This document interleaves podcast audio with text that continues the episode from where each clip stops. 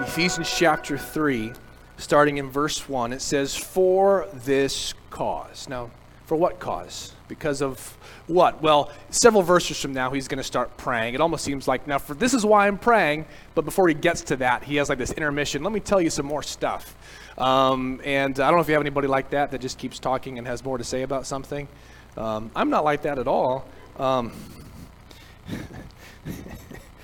uh, some of you realize it was bad. Uh, not only that, because of chapter 2, he says, for this cause, it's in light of what he has already said in chapter 2. So I strongly encourage you, if you didn't hear both of uh, Pastor Larry's sermons from chapter 2 of Ephesians, I encourage you to go online uh, and to listen uh, to those, especially part 2 really ties in uh, to chapter 3 of that. So if you haven't heard that, not right now, but later, you, um, you can go to our website um, and go to our sermon page and click on the Ephesians series. It's right on top, and you can listen to all the sermons that are on there. We have video and we have audio on there through um, our podcast of the sermons as well. But even if it's not for that, just so you know, those resources are there. Our sermons are recorded, they're online video and audio. Um, or you can just subscribe on the podcast. Um, I think if you go onto Apple Podcast and type in Crosspoint Davenport, that it'll you'll see the logo and then it'll pop up for you guys if you didn't know that we have that. So be sure to subscribe, leave five stars. Unless you don't want to leave five stars, then just don't leave anything. Then that would be that'd be great. I can encourage you to leave one star. Amen. Verse one, for this cause, I guess I better get to the text now at this point.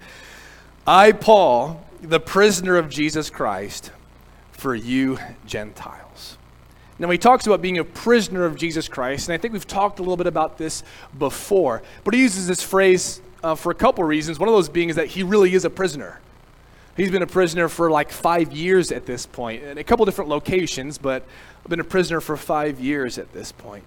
But he calls himself a prisoner. He's also in other passages and other letters referred to himself as a servant or a slave of Jesus Christ. It's really strong terminology. And there's a couple of different things that we can apply and understand about this. The simple understanding is that he's saying God is in control, not my captors, not those that have imprisoned me. They think they're in control. They think that, oh, we're going to stop Paul, and God's actually using his imprisonment to spread the gospel. they think they're stopping it. And so Paul has this confidence. You might think that I'm your prisoner, or I'm the prisoner of Rome. No, I'm not. I'm the prisoner of Jesus. He is in control. But I think another application that we have here is the fact that because he talks about often how he's a prisoner of Jesus, a, a slave of Jesus, a servant by Jesus. Another phrase we could use is that he's been captured by Jesus. If you know anything about Paul and his journey and who he was, and we'll talk a little bit about that later in this message, is that he was going this way. And then God intervened in his life and he met Jesus and completely turned him around. Jesus captured his heart. And if you know anything about Paul and the letters that he's written, it's clear that all that matters to Paul is Jesus. All that he cares about is Jesus. He is obsessed with Jesus because Jesus has captured his heart. And I know if you're in here this morning and you are a believer, it's because at one point in your life, you came in contact with Jesus and he captured your heart. You turned away and put your full, complete trust in Jesus. But I know that we're humans. We live in this world, we live in this life, and sometimes we can become what Revelation calls lukewarm. That thought terrifies me because the, the Bible does not speak very good things about being lukewarm um, something terrifying of thinking of being the spit in God's mouth. Not pleasant thought. But the reality is, if we've been captured by Jesus, He's redeemed us. Sometimes we can become lukewarm. We can become kind of, well, whatever. It's just that Jesus thing. And maybe something else has captured our heart. We can't spend too much time here, but it'll all kind of tie back around in the message today. But I don't know about you. I know about me is that I want to be just so amazed and captured by Jesus. I don't want anything else. Because he's captured my heart. Because whatever's captured our heart, that's what we worship. You wouldn't have to coerce me to tell people about Jesus because I'm obsessed with him. You wouldn't have to convince me to come and gather with the church family because I'm obsessed with Jesus and everyone else who loves Jesus too.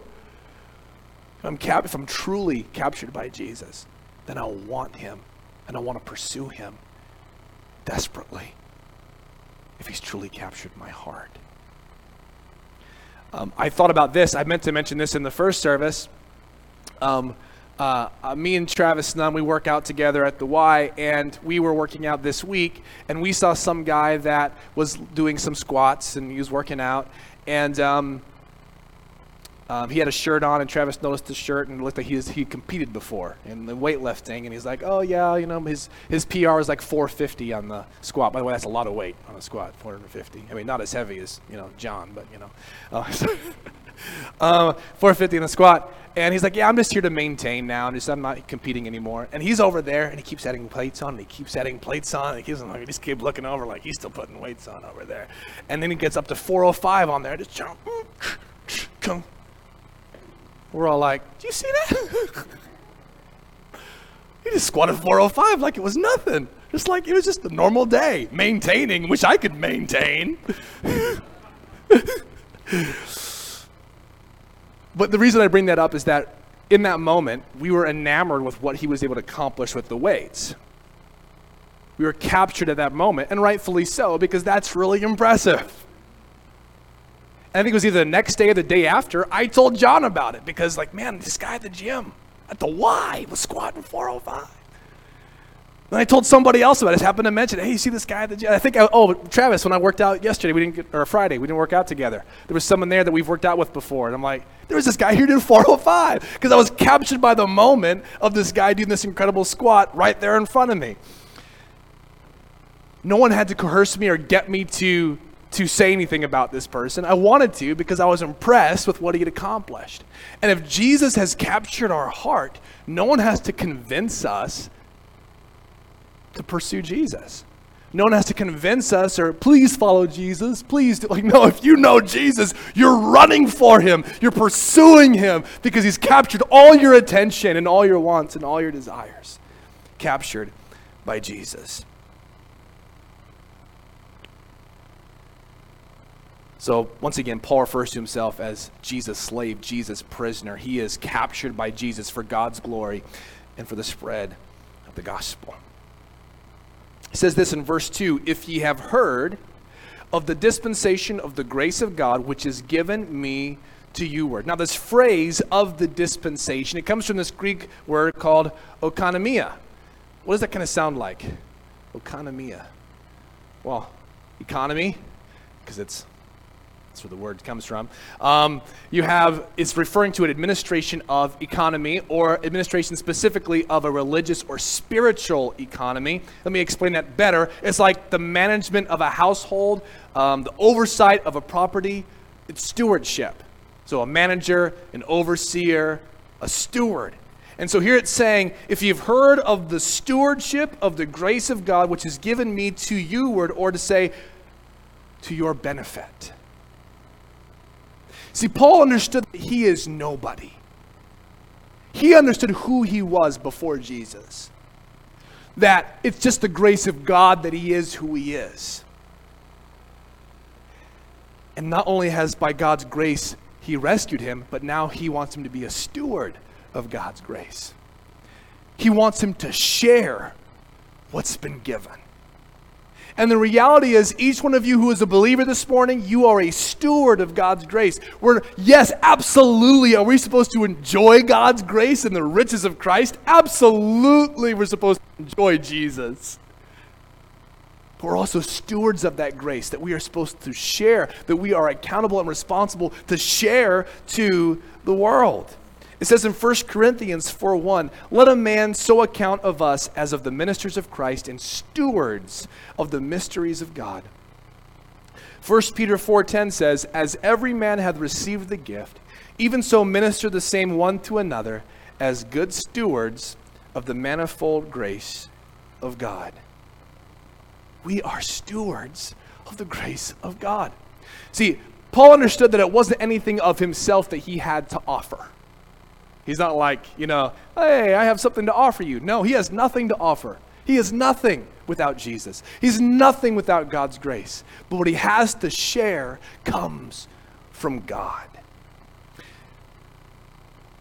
He says in verse 3 how that by revelation he made known unto me the mystery as I wrote afore in few words.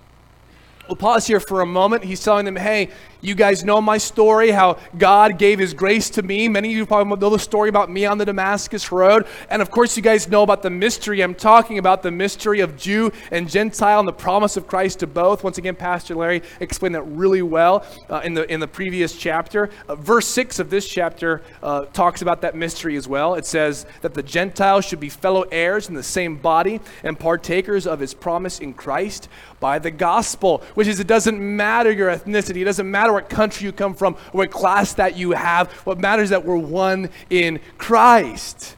We're one in Him, and the gospel is for everyone. But he said, Hey, you guys know about me. You know my story. You know that I have nothing, that who I am now is by the grace of God. Um, Paul said this in Galatians chapter 1, verses 11 through 16. But I certify you, brethren, that the gospel which is preached of me is not after man. For I neither received it of man, neither was I taught it, but by the revelation of Jesus Christ. For ye have heard of my conversation in time past in the Jews' religion, how that beyond measure I persecuted the church of God and wasted it. And profited in the Jews' religion above many my equals in mine own nation, being more exceedingly zealous of the traditions of my fathers. But when it pleased God, who separated me from my mother's womb and called me by his grace to reveal his Son in me, that I might preach him among the heathen.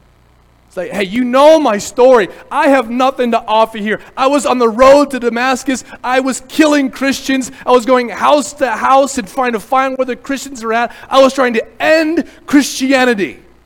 And he was doing it in the name of God. Paul was a very evil, evil man. And yet God chose to redeem him for his glory and for the spread of the gospel. They know his story, they know where he comes from. He goes on to say, even in light of this Galatians passage, verse 5 whereby when you read, you may understand my knowledge in the mystery of Christ which in other ages was not made known unto the sons of men, as it is now revealed unto his holy apostles and prophets by the Spirit. But Paul is saying this is God's message, it's not mine. I was on the road. Jesus interceded in my life. His grace came upon me. This message of who Jesus is, I didn't come up with it myself. Paul wasn't sitting in his living room one day saying, you know what? I'm going to stop killing Christians and go telling them that Jesus is the king now. Sounds like a good idea to me. I'm not gonna. I'm probably gonna lose everything, but who cares? I'm just gonna switch it up.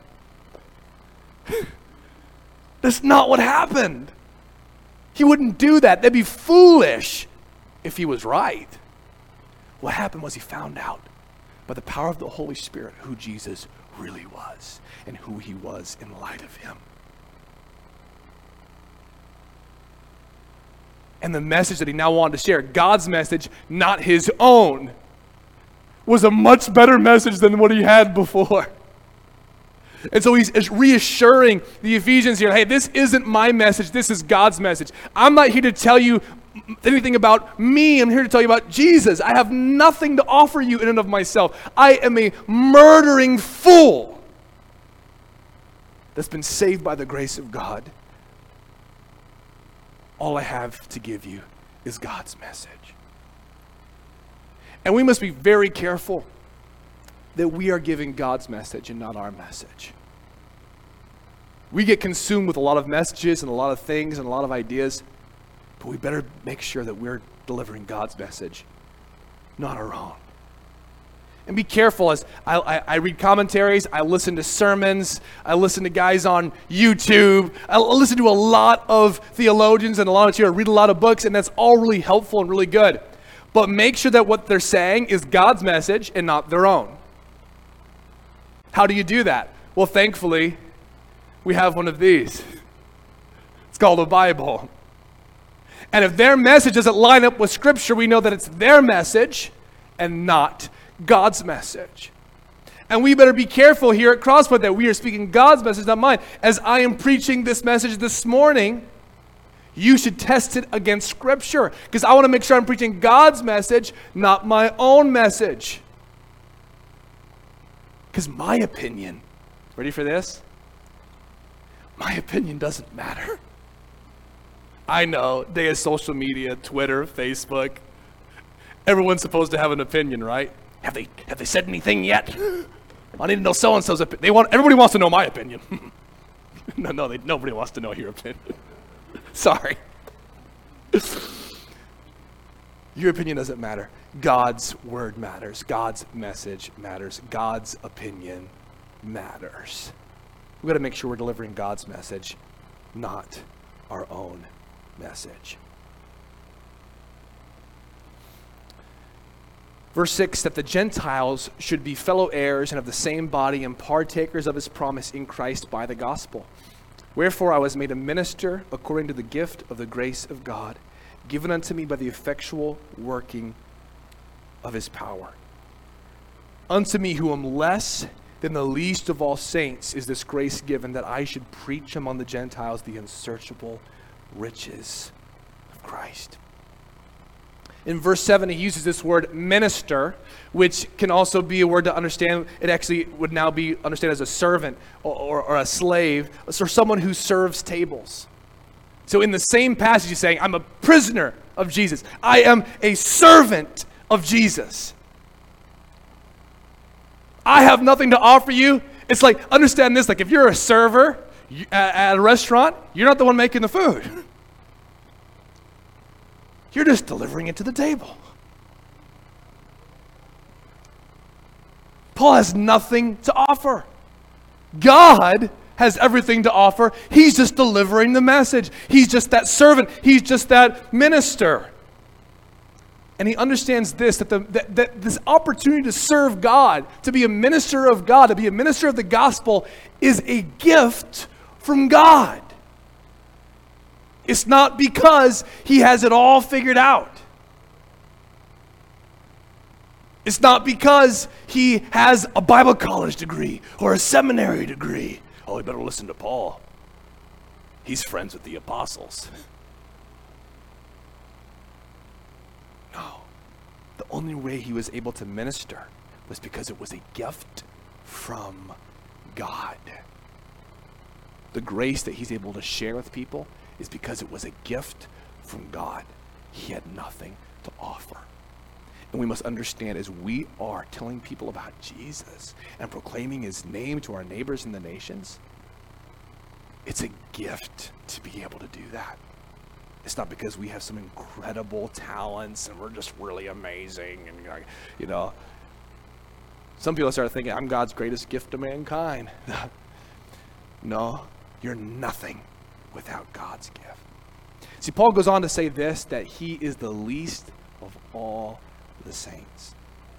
And this is not like a cliche look at me, I'm humble. Trust me, I'm the worst Christian. It wouldn't sound very humble. yeah, trust me, I'm the worst. But the reality is, that was probably a pretty true statement.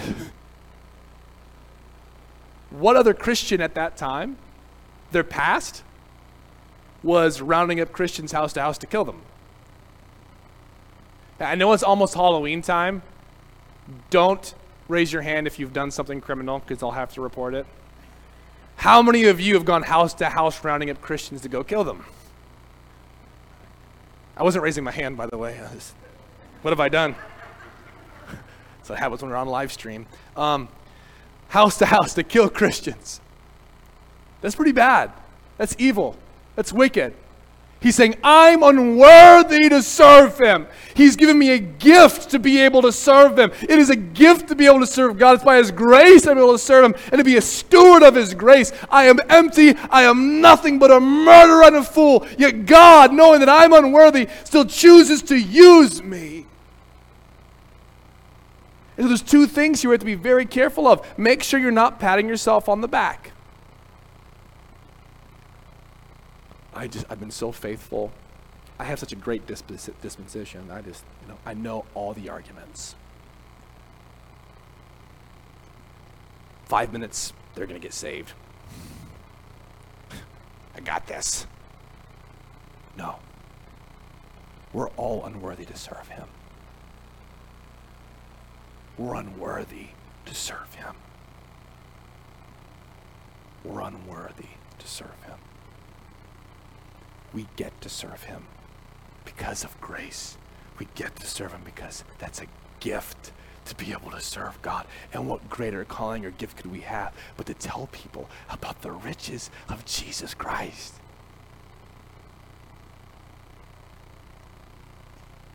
But not only that, I know, I don't know about you guys, but uh, have you ever woke up in the morning and be like, man, I am one lousy Christian? yeah, join the club. Because the reality is, none of us are worthy. So don't use that as an excuse not to serve God. You look in the mirror in the morning and go, oh man, God cannot use this mess. If it was up to you, you're right. If it was up to you, you're right. But it's not up to you. If God has saved you and redeemed you, He's also called you to serve Him. He's also called you to be a steward of His grace. He's also given you the gift to be a minister of the gospel of Jesus Christ. And so, yeah, we're all on a journey. We're all pursuing Jesus together. We have a long ways to go. But I tell you this God wants to use you to reach your neighbors and the nations with the gospel of Jesus Christ. Not because you're so amazing, but because He's amazing. I can't fathom why God would want to use me. Because I'm nothing without Jesus. I'm nothing without Him. To be able to serve and to minister is a gift. We're all unworthy to serve. In 1 Corinthians 15, I already read that, didn't I? Did I? I didn't. Okay. This is the second time I preached the sermon, so who knows? I'm probably going to repeat the whole thing three times at this point. No. 1 Corinthians 15 says this in verse 8 And last of all, he was seen of me also as of one born out of due time. For I am the least of the apostles, that am not meet to be called an apostle, because I persecuted the church of God. But by the grace of God, I am what I am. And his grace, which was bestowed upon me, was not in vain, but I labored more abundantly than they all. Yet not I, but the grace of God which was with me. Therefore, whether it were I or they, so we preach, and so ye believed. He's so aware that he doesn't matter, that he himself doesn't matter.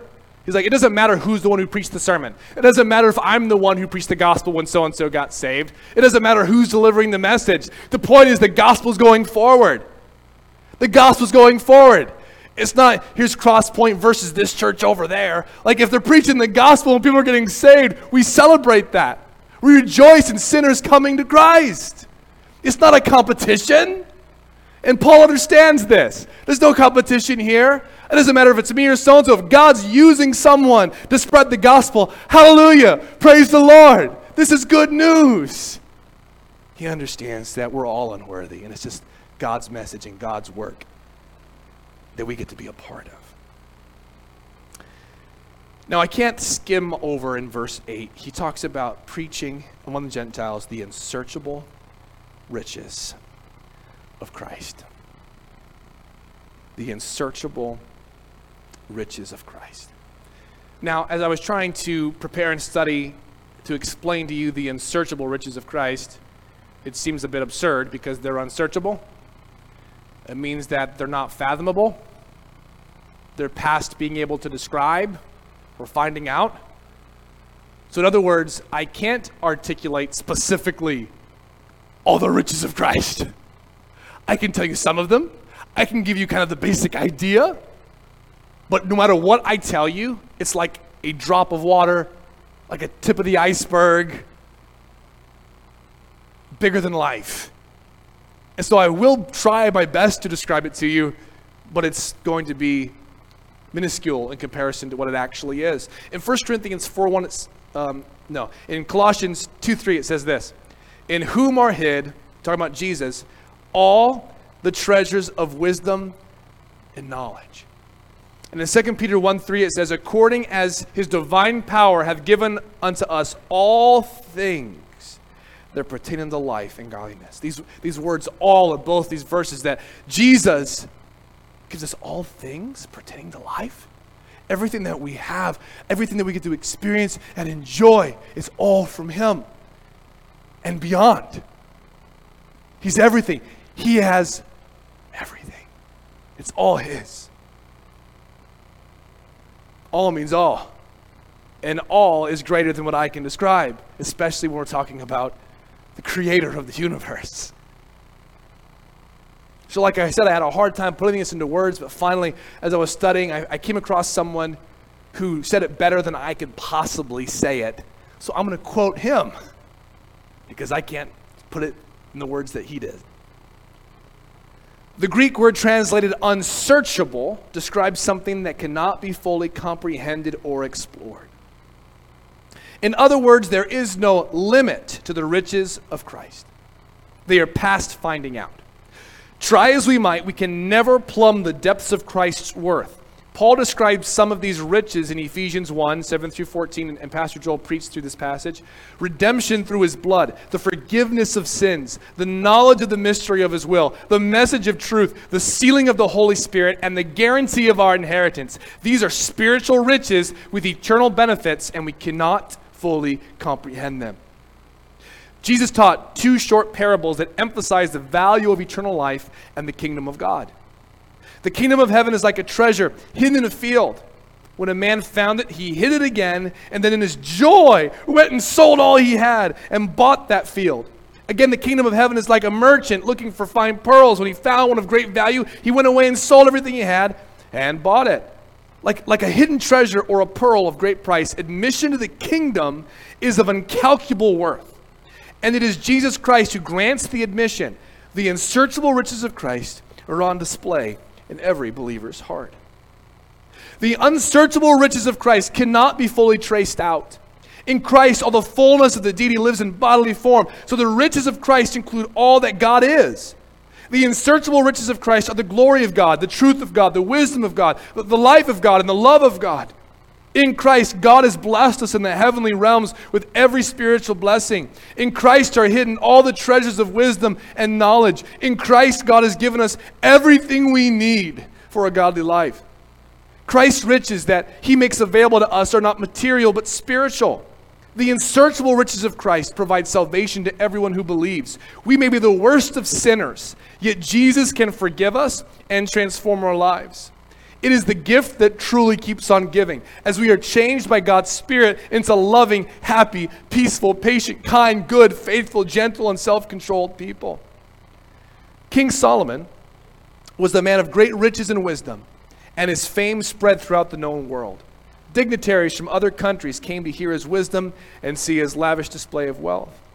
Scripture says that Solomon had no equal in the earth at that time. Yet for all that, Solomon's riches were not unsearchable they could be quantified. The gold bars could be counted. And he had no inexhaustible supply of silver. Besides that, Solomon's riches were only the temporal treasures of the world. Jesus, as Luke says, is, the, is greater than Solomon. The treasures of Christ are inexhaustible, they are unsearchable, and they are forever. Like I said, this is literally the tip of the iceberg. Just a drop of into what in the world is the riches of Christ, the unsearchable riches. That's the beginning. That's like a less than a summary. Paul was called by Christ to know the unsearchable riches of Christ for God's glory and to proclaim the unsearchable riches of Christ for God's glory. The parable mentioned by this commentator in Scripture was about a man who finds a treasure in a field. He's so overwhelmed he can't believe it. He said, This is everything I could ever want or ever need. It's, it's right here in this field. And he buries it in the field. He runs into town. Oh, you won't believe what I found in that field. You can't believe what I found in that field. And he goes home and he sells his house He sells everything that's in it. He sells the dog. He sells his TV. He sells his car. He sells all but one of his tunics. Thankfully. He sells everything he has and spends all and empties his savings account, takes all of it and buys a field. And people must be thinking, what an idiot. He sold all his most valuable possessions for a field.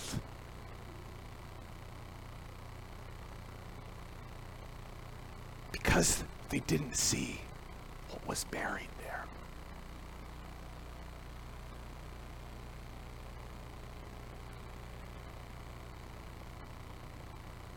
And to the world, and to unbelievers around us, we must look like some idiot digging a hole in a field. Homeless.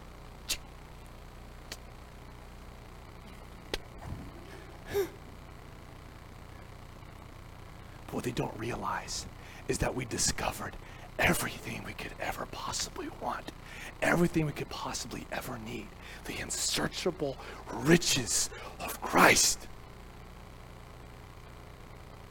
I don't need anything else. I'll sell it all because I found Jesus. I found his kingdom. I found these riches.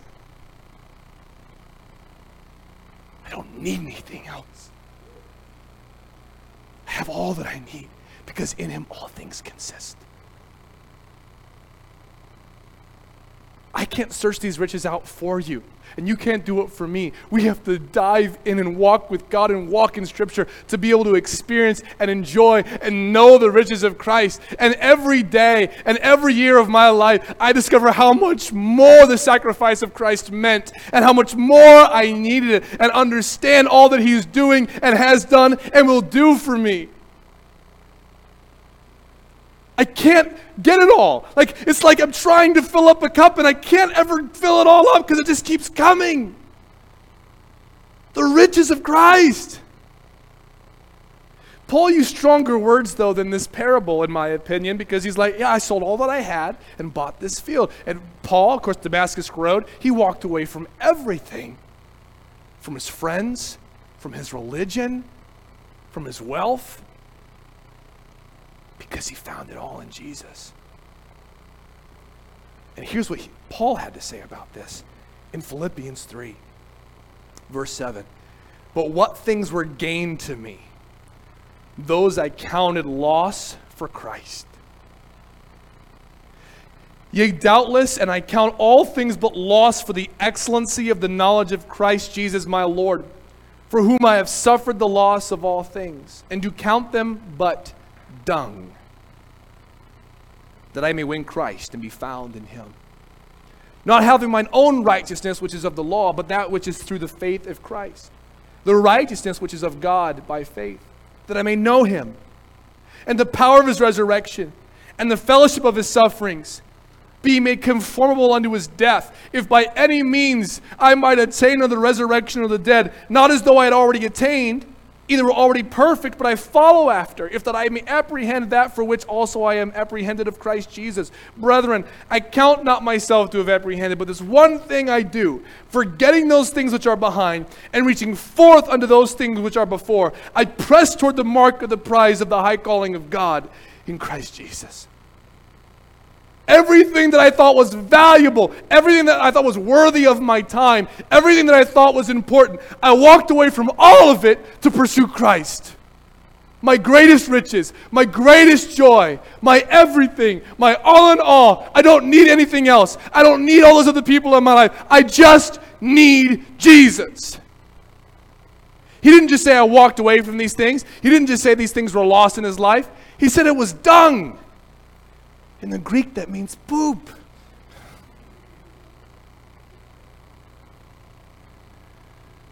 I don't like how that looks. I don't like how that smells anymore. Everything that was important to him was no longer important to him anymore. Is that how we're pursuing Christ? Is he our everything? Is he our greatest joy? Our greatest love, our greatest riches, to where everything else just looks like dung to us? He goes on to say, like, if I have to be persecuted, if I have to die, that's okay as long as I get you. Is that how we are pursuing Christ? Do we really believe that He is our unsearchable riches?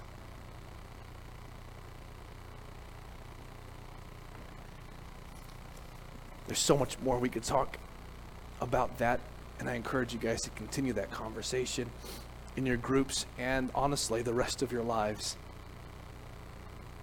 of pursuing Christ as if He is our unspeakable joy, our unsearchable riches. Verse 9 And to make all men see what is the fellowship of the mystery which from the beginning of the world hath been hidden God, who created all things by Jesus Christ to the intent that now under the principalities and powers in heavenly places might be known by the church the manifold wisdom of God. Verse 10 is an incredible verse, and we don't have time to talk about it. So we're going to move on to the next one. Um, that's a half truth. We are short on time, but I didn't get to finish studying out verse 10, and so I don't want to lead you the wrong way on verse 10, so maybe we'll do it some other time. But it's a really powerful verse from as far as I got on it. Verse 11 according to the eternal purpose which he purposed in Christ Jesus our Lord. It was God's sovereign plan before the foundation of the world. It was his sovereign plan for Jesus to come, to suffer, and die intentionally. It was always the plan to enter his own creation, to call sinners to repentance, and to redeem the church to himself. That was always the plan. Before we ever existed, or our parents ever existed, before Adam and Eve ever existed, before any human life existed, he always planned to come and redeem you. I recently heard someone say in an article or something that um, Jesus is the ultimate example of social injustice. Well, I don't think they're reading the same Bible as me. Because I'm sorry, Jesus didn't die on accident. Jesus didn't die because of an unjust system. Jesus died because he chose to before the foundation of the world. It wasn't an accident, it wasn't a circumstance, it was the plan all along. And the reality is, is sometimes we think once again that we're worthy of something. It's like, oh yeah, God saw me and how worthy I was to save. No.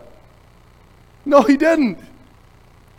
He sees us as he should see us sinners worthy of condemnation. And yet, the God who is holy and the God who is just and the God who is all powerful, in his infinite wisdom and in his infinite grace and love, chose to redeem us. Not because I'm good, but because he is good. Because he is good. We talked about this in Ephesians chapter 1 as Pastor preached starting in verse 4 according as he had chosen us in him before the foundation of the world that we should be holy and without blame before him in love having predestinated us into the adoption of children by jesus christ to himself according to the good pleasure of his will to the praise of the glory of his grace wherein he hath made us accepted in the beloved, in whom we have redemption through his blood, the forgiveness of sins, according to the riches of his grace, wherein he hath abounded toward us in all wisdom and prudence, having made known unto us the mystery of his will, according to his good pleasure which he hath purposed in himself that in the dispensation of the fullness of times he might gather together in one all things in Christ, both which are in heaven and which are on earth, even in him, in whom also we have obtained an inheritance, being predestinated according to the purpose of him who worketh all things after the counsel of his own will. So God in his infinite wisdom and love chose to redeem us. He chose to enter creation. He chose to call us sinners repentance. He chose to redeem the church. We're nothing without him. Thank God for his grace. If you don't understand the significance of this, Psalms 8, verse 3 and 4 says this When I consider thy heavens, the work of thy fingers, the moon and the stars which thou hast ordained, what is man that thou art mindful of him, and the Son of Man that thou visitest him? So you look at us in the light of creation. We're nothing, we're a speck of dust. And he thought about us. He doesn't have to think about us. He, he doesn't have to care about us at all. So we get used to it and think, yeah, God loves me. God, like, no, He doesn't have to. He chooses to. Not because I have something to bring to the table. God chose to love me before I was born. Can't comprehend that.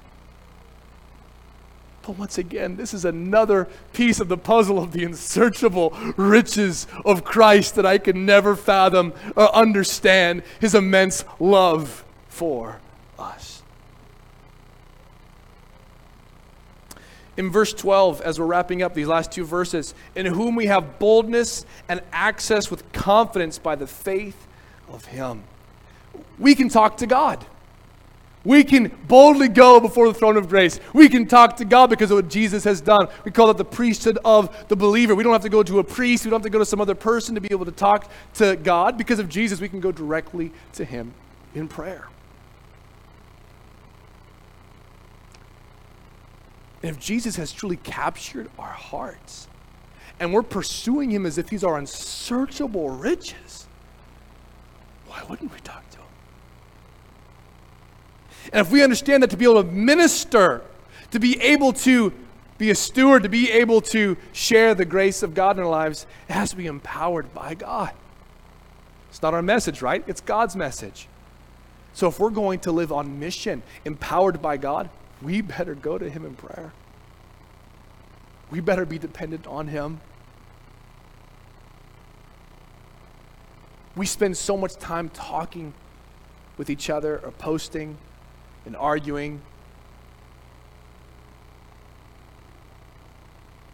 And I get it. Every four years, election cycles create lots of dialogue. That's how it's always been, and that's probably how it'll always be. Elections bring out the best in us.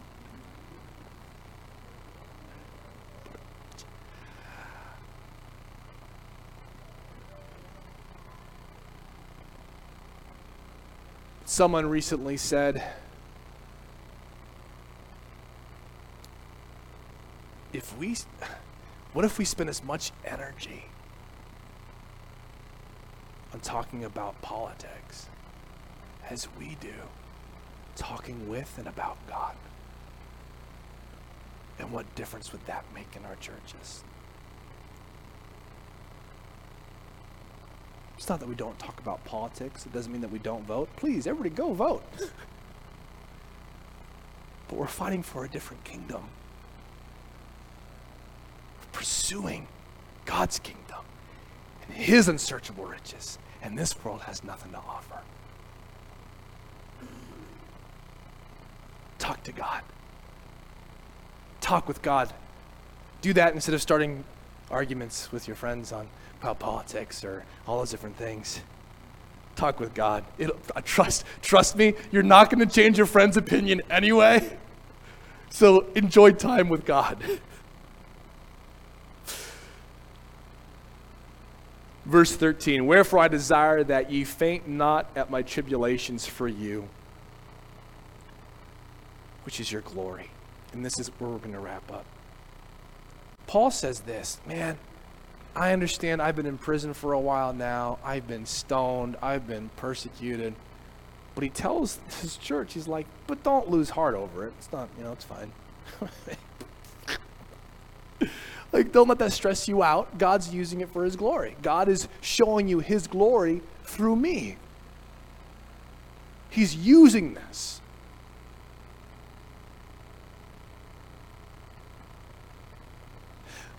I think of missionaries and of believers all around the world who are being persecuted for their faith. Um, Brother Johnny, who was here last week and on Wednesday, said that one of his good pastor friends has been in prison now for seven months.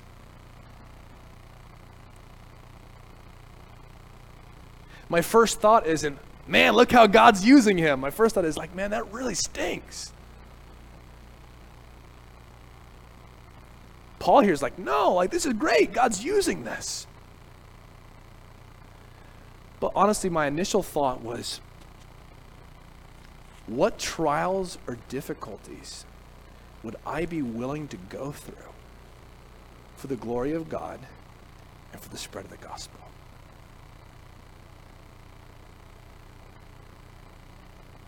Keep in mind, Paul's willing to die if that's what it takes to know Christ more. So, what's a trial?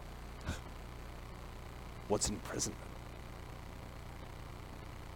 Puts everything into this perspective. Because if, tr- if, I, if I've truly been captured by Jesus, and He is my unsearchable riches my unsearchable joy, and if I'm pursuing Him and everything else is dung,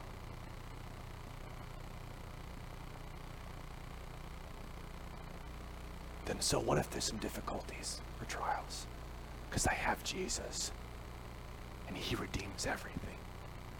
He makes everything worth it. It's not that the trials aren't real. It's not that the difficulties can't be real. It's that within that difficulty and within the trial, you have everything that you need because you have Jesus.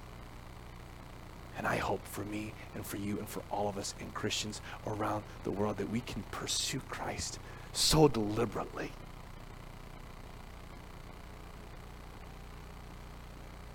That He is our everything and everything else is nothing.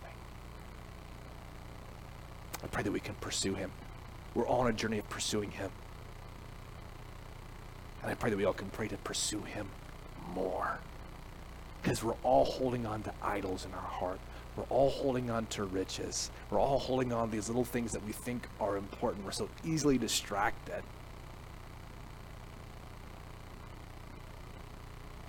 And in those moments, it's because we don't believe He's everything. We don't believe He is our unsearchable riches. We don't believe that in the moment. I pray that God can transform our heart, capture our hearts again, that we pursue Him above all else.